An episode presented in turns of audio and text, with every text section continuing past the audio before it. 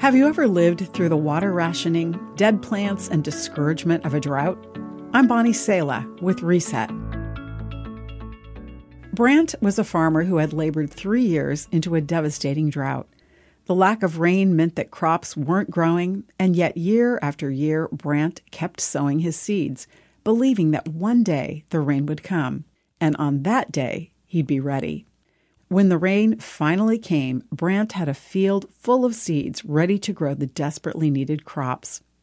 Sometimes we experience seasons of drought in our lives, hardships that drag on, financial struggles, the grief of a death, loneliness, the pain of personally experiencing or walking with loved ones through depression, addiction, or difficulty. It's easy to give up in seasons of struggle, ceasing to sow the seeds of hope. Maybe you stop sending out job applications or going to counseling. Perhaps you're tempted to stop going to church or reading the Bible. Maybe you want to stop praying because that feels like sowing seeds in the desert. Whatever those seeds of hope and faith are, God says, keep planting. Even when it feels like nothing is happening in the natural, God is moving beneath the surface and behind the scenes.